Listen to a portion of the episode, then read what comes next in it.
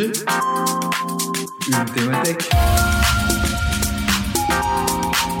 Thématique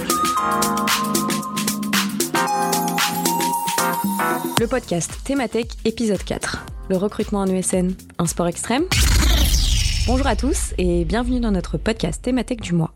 Aujourd'hui, je vais vous parler du recrutement et plus précisément du recrutement en ESN. Il faut reconnaître que si le métier de recruteur n'est pas facile, il l'est encore moins dans les entreprises du service du numérique. Les enjeux en matière d'embauche y sont particulièrement importants et les difficultés pour attirer de nouveaux talents y sont multiples. Pas moins de 79% des entreprises du numérique évoquent d'ailleurs le manque de talent comme principal frein à leur croissance, d'après une étude menée par Numéum en 2022. Alors, quelles sont les particularités du recrutement en ESN Et surtout, quelles méthodes appliquer pour dompter ce milieu hostile et gagner en performance quand on est recruteur en ESN Allez, on vous partage notre éclairage. Recrutement en ESN, de quoi parle-t-on? Pour commencer, une ESN, c'est quoi déjà? Une ESN, entreprise de services du numérique, anciennement appelée SSII ou SS2I, Société de services en ingénierie informatique, est une société qui apporte des solutions informatiques à ses entreprises clientes. Concrètement, c'est une entreprise qui emploie un large pool de consultants spécialisés en tech et IT et qui les missionne chez ses clients pour des projets à durée déterminée. Le cœur de métier d'une ESN, c'est donc de vendre les compétences de ses consultants. C'est pourquoi le recrutement et la gestion des talents y sont des enjeux centraux. Mais comment fonctionne le recrutement en ESN On parle généralement de deux types de recrutement. Le premier, le recrutement à la mission. L'ESN cherche des profils pour un projet qu'elle a déjà décroché. Elle sait donc précisément quel est son besoin en compétences. Deuxième type, le recrutement au profil. L'ESN recrute pour anticiper ses besoins en misant sur des profils qu'elle pense pouvoir staffer sur de futurs projets. C'est un pari car elle ne sait pas avec certitude quel sera son besoin en compétences. Il faut par ailleurs bien comprendre que les consultants de SN ne sont pas toujours un projet chez un client. Ils ont des périodes d'inactivité appelées intercontrats. Tout l'enjeu pour le SN est donc d'adopter une gestion des talents la plus agile possible pour anticiper au maximum les besoins futurs de ses clients, tout en ayant un minimum de consultants en intercontrat. Pas facile facile. Maintenant qu'on sait comment ça marche, pourquoi décrit-on donc les ESN comme une jungle en matière de recrutement? On vous explique les difficultés spécifiques. Première difficulté, les métiers sur lesquels les ESN recrutent sont particulièrement en tension.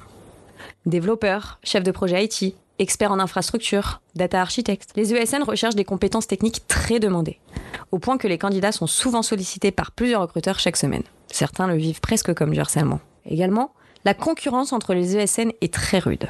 Le marché des ESN est en plein boom. La progression des revenus du secteur a même atteint un rythme record en 2022, plus 15,5% selon les estimations de Xerfi.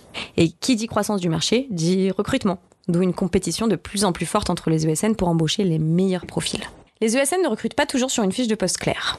C'est le principe du recrutement au profil. Comme on vous l'a expliqué, le recruteur de ESN doit parfois chercher des consultants pour des projets qui n'existent pas encore. C'est une difficulté supplémentaire car il est impossible de donner aux candidats des informations concrètes sur le poste, ce qui n'aide évidemment pas à les convaincre.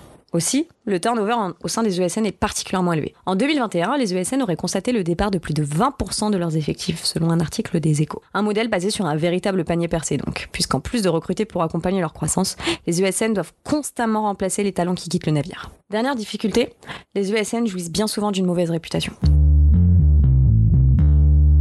Si les ESN restent attractifs pour de nombreux candidats, elles sont considérées comme des marchands de viande par d'autres qui déplorent d'ailleurs des salaires trop faibles, des cultures d'entreprise inexistantes ou bien des ambiances de travail peu chaleureuses. Au vu de toutes ces difficultés, on se dit qu'il faut avoir un mental d'acier et un état d'esprit particulièrement combatif pour être recruteur en ESN. Mais bon, pas de quoi désespérer pour autant si vous êtes recruteur en ESN. Nous avons un certain nombre de bonnes pratiques à vous partager pour survivre, mais aussi et surtout pour exceller dans vos missions. Premier conseil pour devenir un recruteur ultra performant en ESN. Bien cartographier ses besoins. La clé pour gagner en efficacité opérationnelle sur ces recrutements en ESN, c'est de gagner en visibilité sur ses besoins actuels et futurs. Pour cela, listez toutes les grandes familles de métiers staffés au sein de votre ESN et identifiez les profils types clés sur lesquels focaliser vos recherches. Mettez à jour régulièrement cette cartographie.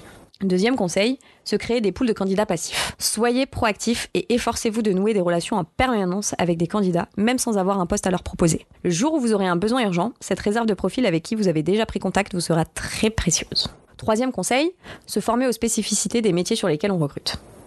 Lorsque vous échangez avec un candidat sur un poste, vous devez savoir de quoi vous parlez. Renseignez-vous au maximum sur les différentes technologies, les langages de programmation, les types de projets, pour pouvoir vendre le poste au mieux et répondre aux questions de vos candidats. Quatrième conseil, travailler sa marque recruteur. Valorisez vos offres en mettant en avant les atouts de votre OSN. Expertise technique, initiative en matière de QVT, parcours d'évolution, type de client, formation, projet sur des technologies innovantes. Et ce, encore plus si vous recrutez au profil et que vous n'avez donc pas d'informations précises à donner aux candidats en termes de projet. Cinquième conseil, misez sur des formats de recrutement variés. Le sourcing des candidats est sans aucun doute votre principale méthode de recrutement. Mais ne mettez pas tous vos œufs dans le même panier et diversifiez vos actions. Misez par exemple sur la cooptation ou sur les relations écoles. Les ESN sont des entreprises qui peuvent apparaître très attractives pour les jeunes profils. Dernier conseil, s'équiper avec des outils performants.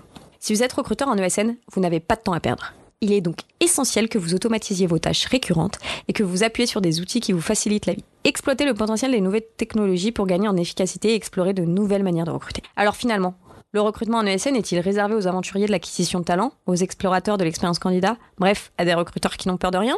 Non, à condition de savoir appliquer les bonnes méthodes et d'utiliser les bons outils. Allez, il est temps de vous laisser.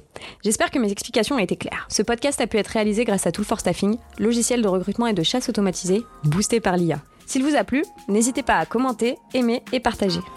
Merci pour votre écoute et à très vite pour l'épisode 5 de Thématech.